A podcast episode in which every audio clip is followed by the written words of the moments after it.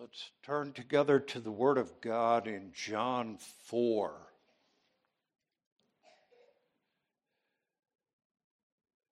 We're going to read John 4, verses 1 through 26. When therefore the Lord knew how the Pharisees had heard that Jesus made and baptized more disciples than John, though Jesus himself baptized not, but his disciples, he left Judea and departed again into Galilee. And he must needs go through Samaria.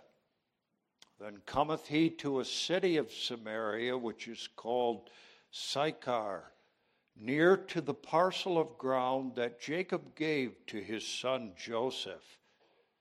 Now Jacob's well was there. Jesus, therefore, being wearied with his journey, sat thus on the well, and it was about the sixth hour. There cometh a woman of Samaria to draw water. Jesus saith unto her, Give me to drink. For his disciples were gone away unto the city to buy meat. Then saith the woman of Samaria unto him, How is it that thou, being a Jew, askest drink of me, which am a woman of Samaria? For the Jews have no dealings with the Samaritans. Jesus answered and said unto her, if thou knewest the gift of God, and who it is that saith to thee, Give me to drink, thou wouldst have asked of him, and he would have given thee living water. The woman saith unto him, Sir, thou hast nothing to draw with, and the well is deep. From whence then hast thou that living water? Art thou greater than our father Jacob, who gave us the well and drank thereof, himself and his children and his cattle? Jesus answered and said unto her, Whosoever drinketh of this water shall thirst again. But whosoever drinketh of the water that I shall give him shall never thirst. But the water that I shall give him shall be in him a well of water springing up into everlasting life. The woman saith unto him, Sir, give me this water, that I thirst not, neither come hither to draw. Jesus saith unto her, Go, call thy husband, and come hither. The woman answered and said, I have no husband. Jesus said unto her, Thou hast well said, I have no husband, for thou hast had five husbands, and he whom thou now hast is not thy husband. In that saidst thou truly. The woman saith unto him, Sir, I perceive that thou art a prophet. Our fathers worshipped in this mountain, and ye say, that in Jerusalem is the place where men ought to worship. Jesus saith unto her, Woman, believe me, the hour cometh when ye shall neither in this mountain nor yet at Jerusalem worship the Father. Ye worship ye know not what. We know what we worship, for salvation is of the Jews. But the hour cometh and now is when the true worshippers shall worship the Father in spirit and in truth, for the Father seeketh such to worship him. God is a spirit, and they that worship him must worship him in spirit and in truth. The woman saith unto him, I know that Messiah cometh, which is called Christ. When he is come, he will tell us all things. Jesus saith unto her, I that speak unto thee am he. That's as much of the Word of God as we read this morning. Especially with John 4, verses 23 and 24, we're also going to read the Heidelberg Catechism's explanation of the second commandment in Lord's Day 35. You'll find that on page 21 in the back of the Psalter. Lord's Day 35, questions and answers 96 through 98. What doth God require in the second commandment? That we in no wise represent God by images, nor worship him in any other way than he has commanded in his word. Are images then not at all to be made? God neither can nor may be represented by any means. But as to creatures, though they may be represented, yet God forbids to make or have any resemblance of them, either in order to worship them or to serve God by them. But may not images be tolerated in the churches as books to the laity? No, for we must not pretend to be wiser than God, who will have his people taught not by dumb images, but by the lively preaching of his word. That last question and answer is a reference especially to the Roman Catholic Church's use of images, pictures, and statues of God, of Jesus, and of the saints. The Roman Catholic Church defends that practice by calling such images books to the laity. The laity being the members of the church who are considered to be so ignorant and unspiritual that they need those images as books to the laity. And the Heidelberg Catechism, in question and answer 98, rejects the teaching and practice of Roman Catholicism. We are going to be looking more at the positive requirements of the second commandment, especially as those requirements apply to us. And I want to begin this morning with a couple of questions. Questions that I want you to answer in your own minds and hearts. And the first question is Do you think that it matters how we worship God?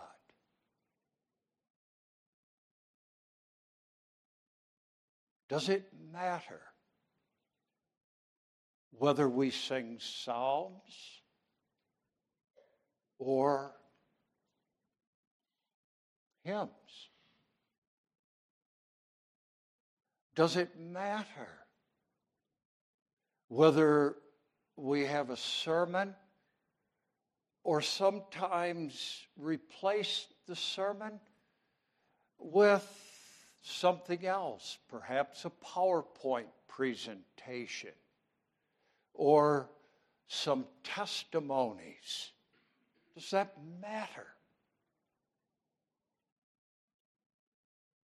Does it matter whether we have choirs and special numbers or insist on congregational singing? Do things like that, and there are a thousand more besides, do things like that matter in the worship of God? What do you think?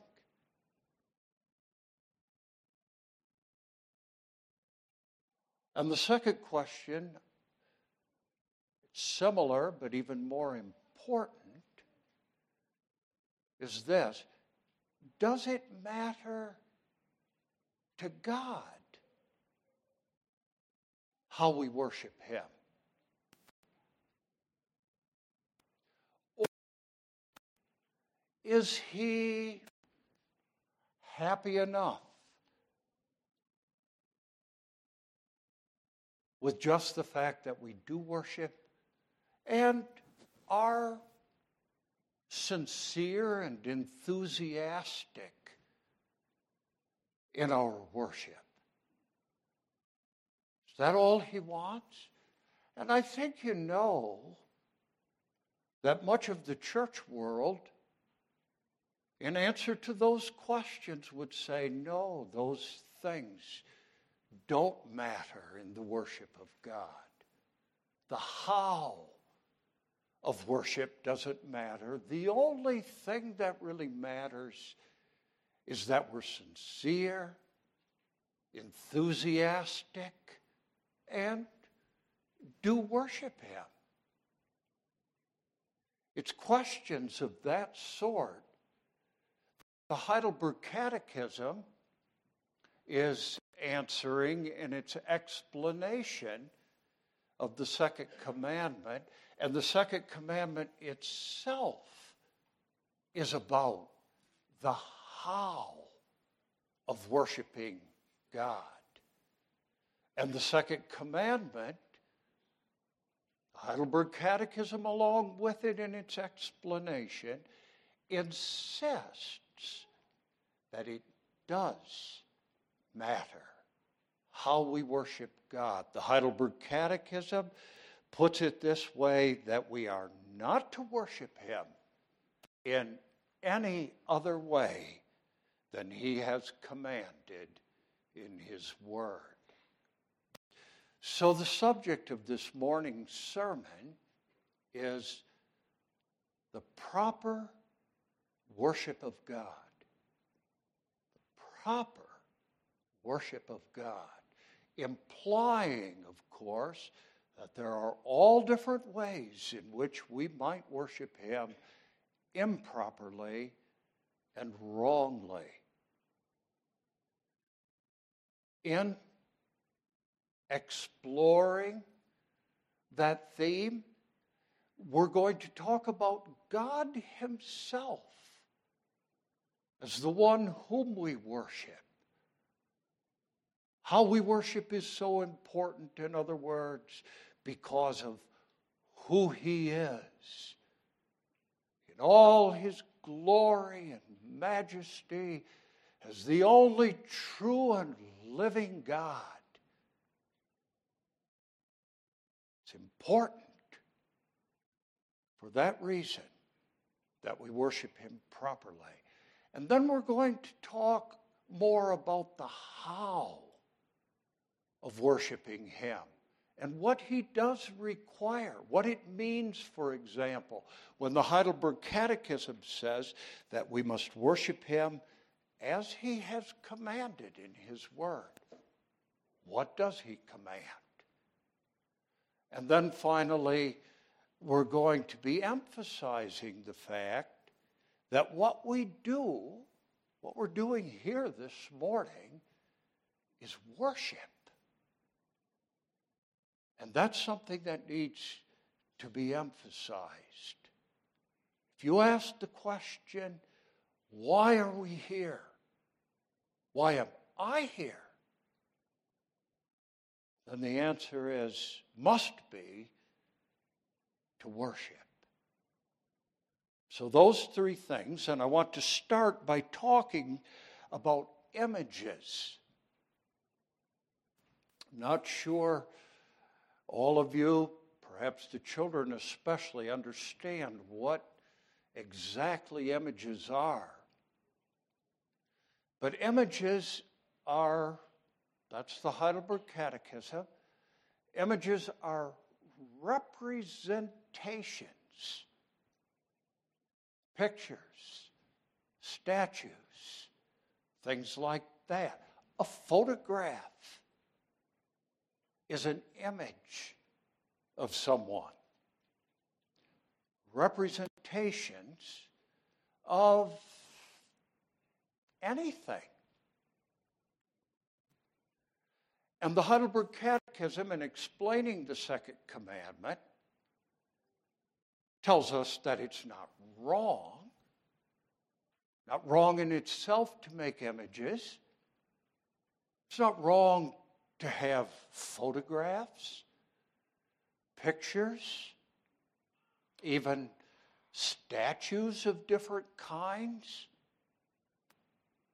But what the second commandment forbids is representations, pictures, statues, any representation of God Himself.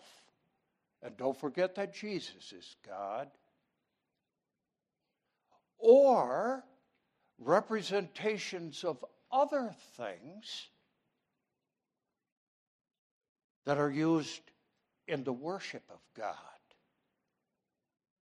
We may have pictures, but not pictures that are supposed to help us worship Him.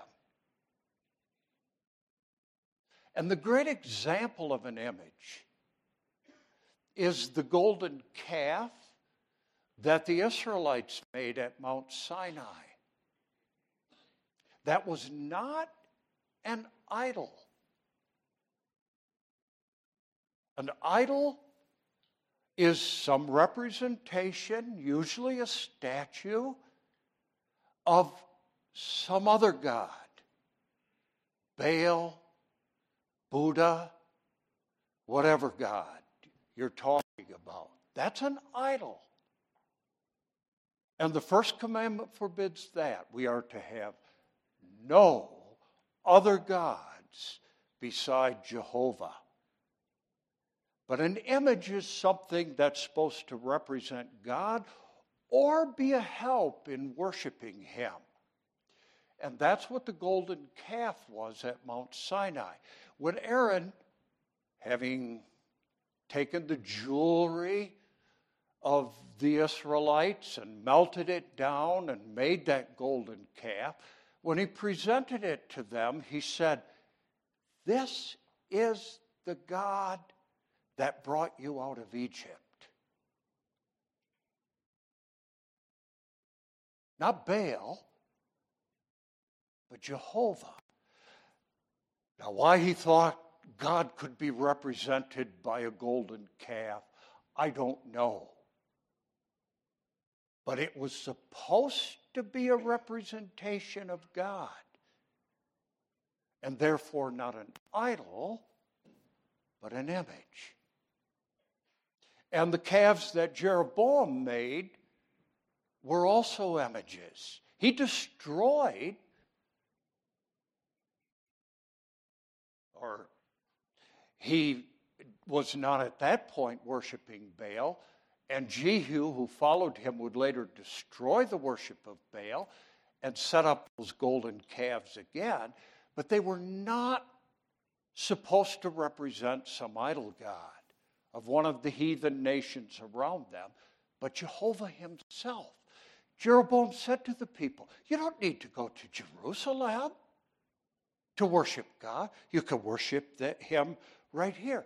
Here he is, represented by these golden calves, which I've set up here in Bethel and also in Dan.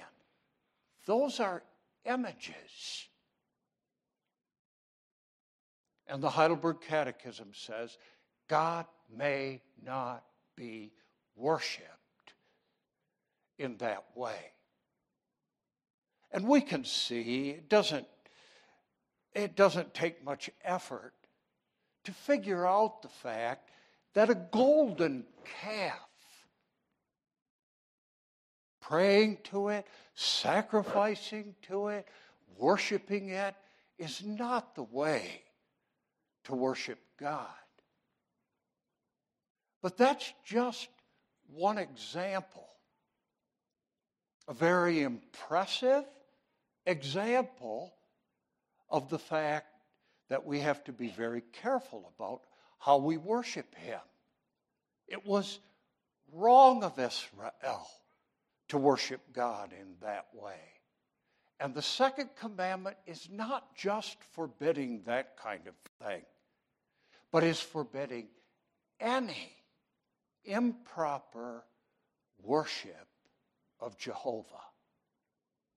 He must not be worshiped, the Heidelberg Catechism says, in any other way than he has commanded in his word. Why is that?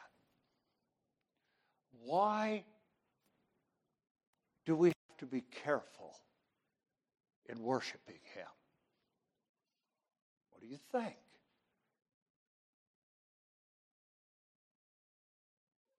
Why do you have to be careful, and I, about how we worship Him here each Lord's Day? The answer, I suggested that at the beginning, lies in who God is. The second commandment is not just arbitrary. God isn't, doesn't give us the second commandment just to make things difficult for us.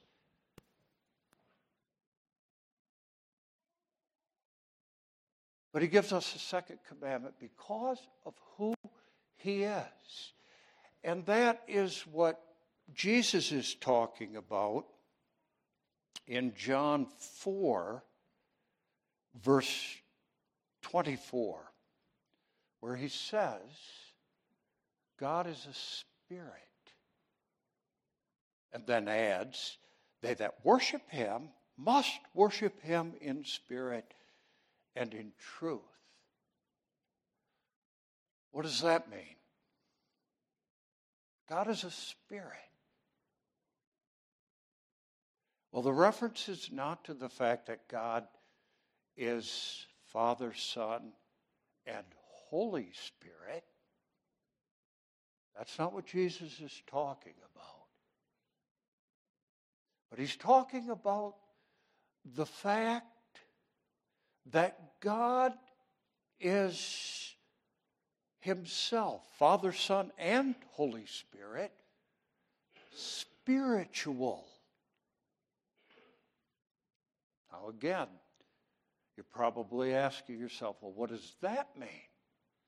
Well, if you want an explanation of that, you have a lovely explanation in 1 Timothy 6. What does it mean that God is a spirit? Well, it means this. 1 Timothy 6, verse 16. By the way, the Word of God is speaking especially of Him as He reveals Himself in Jesus Christ. Verse 15 says, Which in His time he, times He shall show, who is the blessed and only potentate, supreme ruler, the King of kings and Lord of lords. And then this in verse 16 who only hath immortality, dwelling in the light which no man can approach unto, whom no man hath seen, nor can see, to whom be honor and power everlasting. That's what Jesus is talking about in John 4, verse 24. That God is so great so wonderful, so majestic that apart from his revelation of himself in Jesus Christ, we cannot see him and never will see him except in the face of Jesus Christ, our Savior. So glorious that no eye has ever seen him or can see him. And you could see then how it follows that we may not try to make any representation of him and say, this is what God's like. He looks like this. But that also means, and that's the second commandment, that when we worship Him, we have to be very careful not to worship Him as we think, but to worship Him as He says. You haven't seen me. You can't see me. So worship me only as I tell you to do. Don't try to worship me with a golden calf. That takes away from my glory. Don't try to worship me as you think best, because that too takes away from my glory. You see? And it's for that reason that God cares how we worship Him, cares a great deal. And it shouldn't make any difference to us that the majority of Christians today think that it doesn't make any difference. How exactly you worship God because the testimony of Scripture is that He does care. Let me give you a few examples. First of all, the example of Cain. And you can make the application of that to the church world today. When Cain brought an offering, and remember, he brought an offering.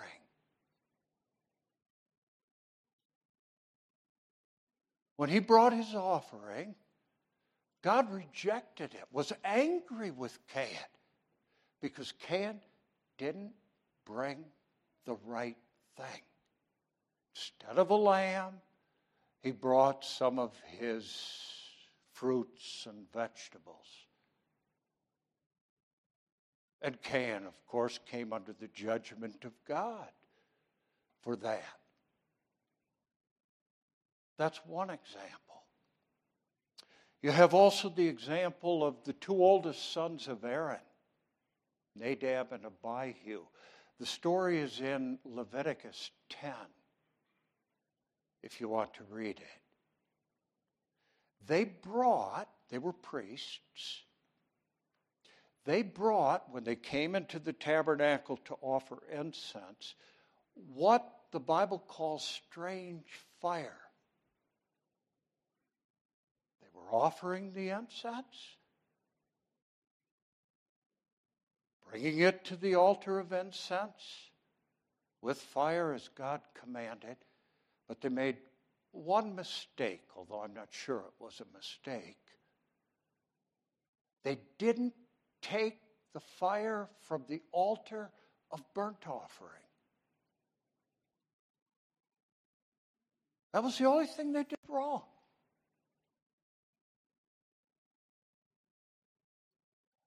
And you remember what happened to them? They were burned to death by fire that came out of the tabernacle. God said, It matters to me whether the fire comes from the altar of burnt offering or somewhere else. It matters down to the smallest details. How you worship me. The third example is the example of King Uzziah, one of the later kings of Judah. That story is told in Second Chronicles 26. But Uzziah tried to do what only the priests were allowed to do to offer the incense in the temple himself. He was king. And by the way, he was a good man, too. One of Judah's godly kings. But he did one thing wrong in the worship of God. Instead of letting the priests bring the incense into the temple, he tried to bring it himself. And God made that pious and God fearing king a leper for the rest of his life for that one fault in the worship of God.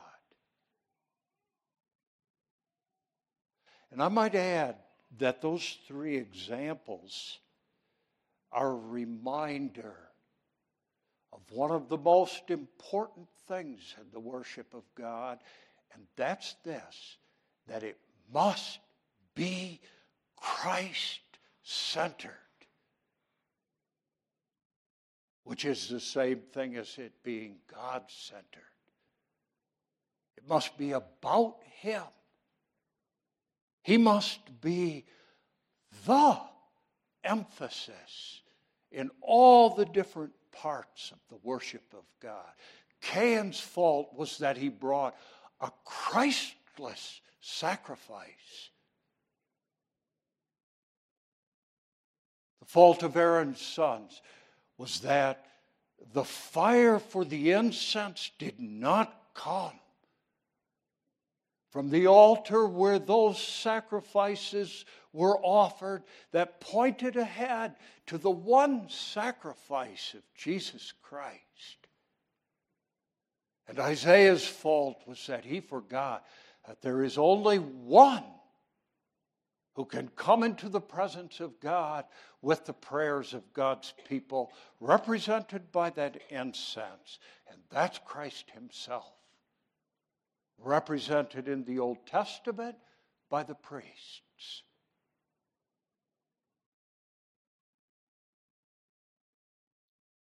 And I'm going to come back to that at the end of the sermon. But that's something to think about. The worship of God is not, first of all, about me, my feelings, my needs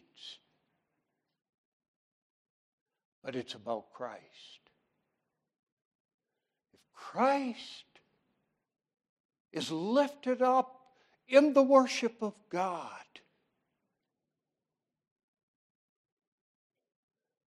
then that matters more than my feelings and my needs. And that's what matters most of all when God is worshiped. Christ, the only begotten Son of God, Christ come in the flesh, Christ crucified and risen again, Christ at the right hand of God, Christ coming again. Every sermon must be about Him. And if it is, it's a good sermon. If it's not, no matter how it may stir my feelings, it's not a good sermon. And by the way, you have the responsibility when someone stands up here to make sure that they do what the Apostle Paul did when he preached that they preach Christ and Him crucified.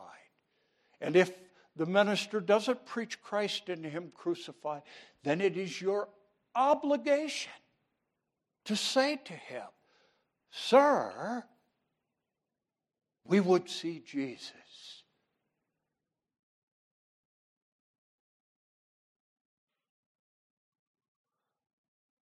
That's the reason, too, why we sing the Psalters, the Psalms. We sing them because they are the words of Christ Himself And it's not easy, not difficult to see that it's far better, really the only thing to do in the singing of the church, to sing his words rather than the words of men.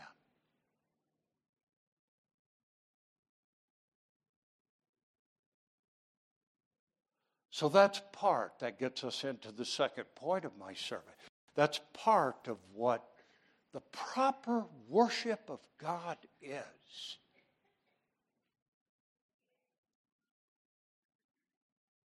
That it's Christ centered. But that means that means that this is everything in the worship of God. And it's everything because it's full of Christ. There is not a page in the Word of God that doesn't have, as it were, written across it His name as the only Savior, the only way to the Father, the one who was crucified for our sins and risen again for our justification. The benedictions, the law, all that we do in the worship of God must be from this, founded on this, full of this, and in that way full of Christ, the only Savior. The Heidelberg Catechism emphasizes that when it says that we must not worship God in any other way than He has commanded in His Word. I'm not going to do that this morning. But if you make a study of the different parts of the worship service, our worship services, you should find that they are a result of the efforts of the church to do exactly what the Heidelberg Catechism requires. Worship Him in no other way than He has commanded in His Word. Worshiping Him as He commands to make this everything in the worship of God.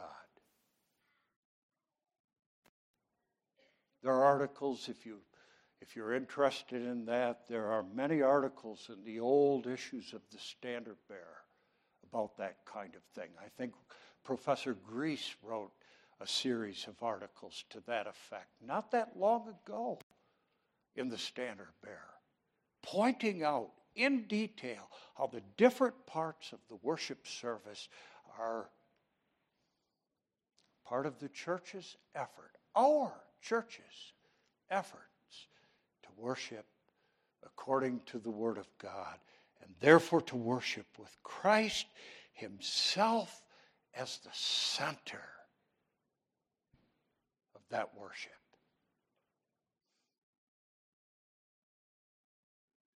That's what Jesus means in John 4, too, when he says, In truth, they that worship God must worship Him because He's a Spirit, must worship Him in spirit and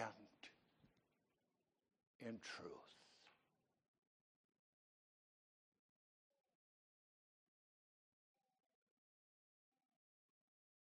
Heidelberg Catechism emphasizes that further when it talks about the lively preaching of His Word. God will have His people taught. That's what the worship is about teaching. Teaching God's people about Him, being taught about Him.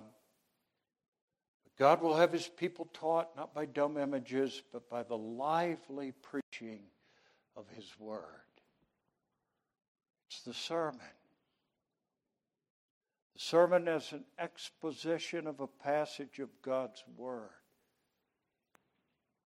And in that way, also Christ speaking to his people.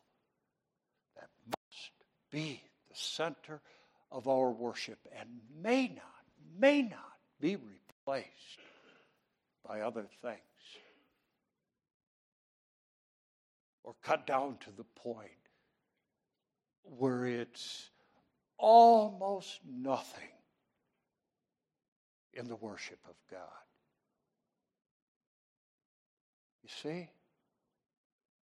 But that's not all Jesus says, is it, in John 4? In truth,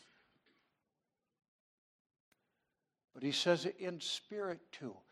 And that's the point where you and I are often guilty of breaking the second commandment.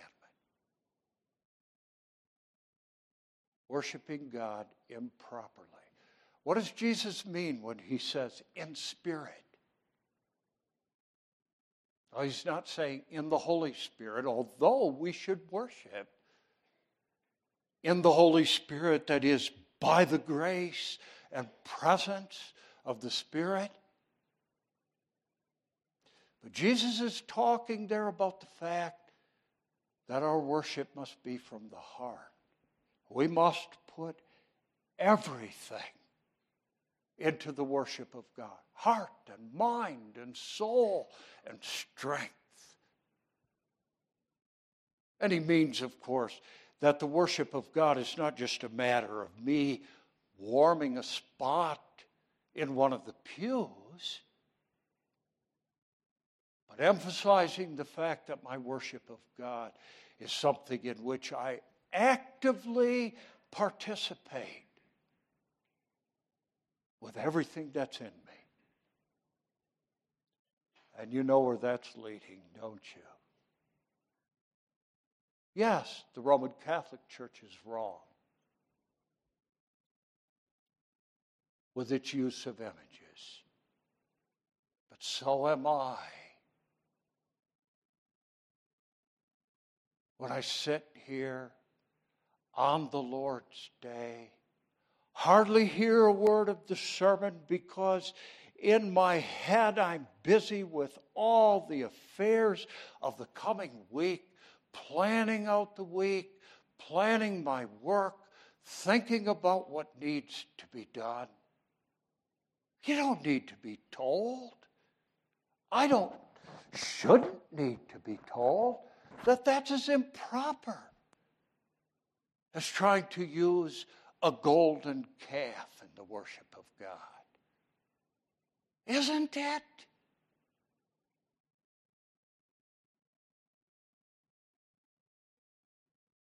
To let the words of the prayer, the congregational prayer, go past me without ever joining my heart with the other members of the church in prayer to God as is, is as improper as pictures of Mary and the saints, used supposedly to worship the God of heaven and earth. Isn't it?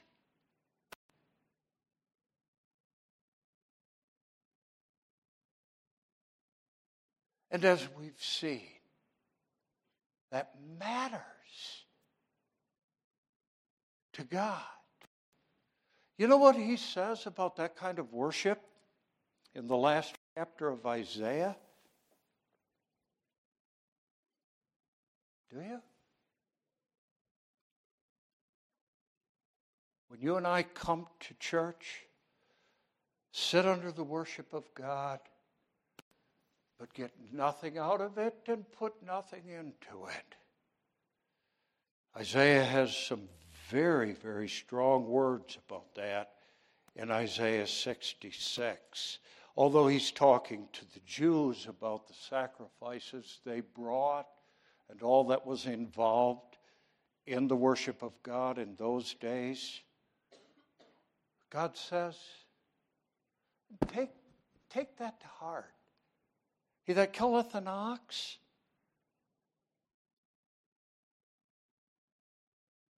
is as if he slew a man. He that sacrificeth a lamb is as if he cut off a dog's neck. He that offereth an oblation as if he offered swine's blood. He that burneth incense as if he blessed an idol.